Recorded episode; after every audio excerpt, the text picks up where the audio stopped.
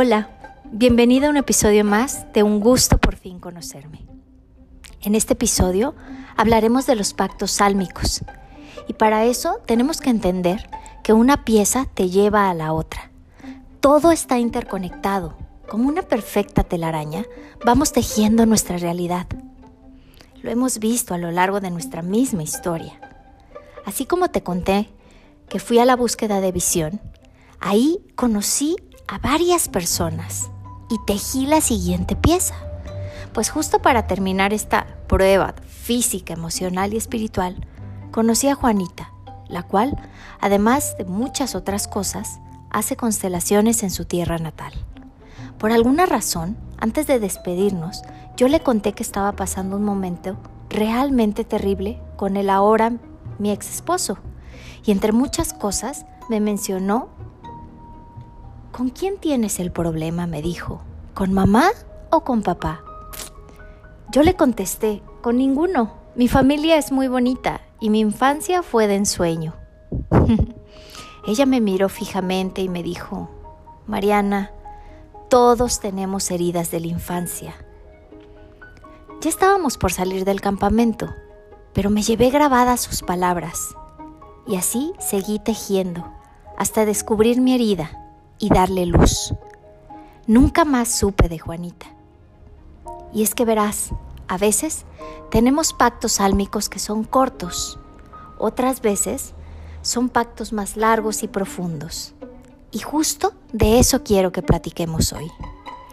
Todas las personas con las que nos cruzamos en la vida son pactos álmicos y todos, sin excepción, vienen del amor, incluso aquellos que parecen experiencias fuertes o dolorosas.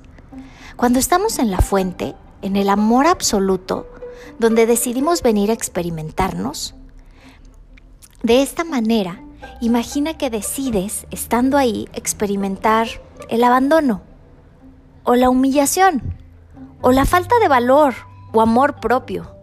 Y entonces, por amor, un alma se acerca y te dice, va, mira, yo haré el papel de tu esposo y te voy a abandonar. O haré el papel de tu mamá y te humillaré a fin de que evoluciones, a fin de que te experimentes y crezcas.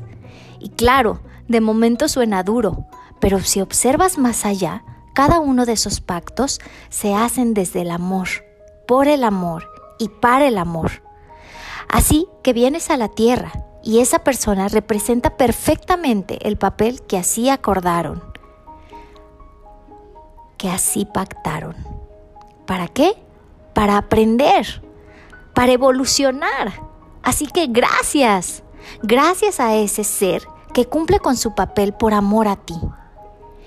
Y eso no quiere decir que tengas que convivir en este plano con esa persona. No, claro que no. Eso quiere decir que puedes soltarlo, dándole las gracias y siguiendo adelante para poder seguir experimentándote. Y claro, también hay papeles o personajes que vienen a amar, aquellos que nos ayudan a sanar o a recibir. Y estos también son acuerdos desde el amor, también son pactos álmicos. A estos se les conocen como relaciones dármicas mientras que a los que parecen venir a papeles un poquito más fuertes se les conocen como relaciones kármicas. Recuerda que no hay casualidades, todos son reflejos de ti mismo buscando experimentarse y evolucionar. Así pues, esa persona que solo te deja la curiosidad de seguir indagando después de una búsqueda de visión, o tu pareja, o tus padres, tus exnovios, tus novios o tus maestros, incluso tus enemigos, cumplen con su papel siempre desde el amor. Y de esta manera dejamos nuevamente que se vaya el papel de la víctima, pues es entonces que entendemos que somos responsables de esto. Y desaparecemos al de enfrente, recordando que solo vemos el reflejo de nosotros mismos, de lo que nuestro ser necesita para su crecimiento. Y una vez que lo ves así, entonces dejas de culpar al de enfrente y te responsabilizas y entiendes que todo es creación tuya.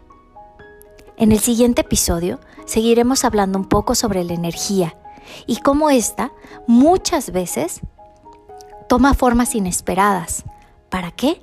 Para seguir dándonos el reflejo que necesitamos para nuestro crecimiento.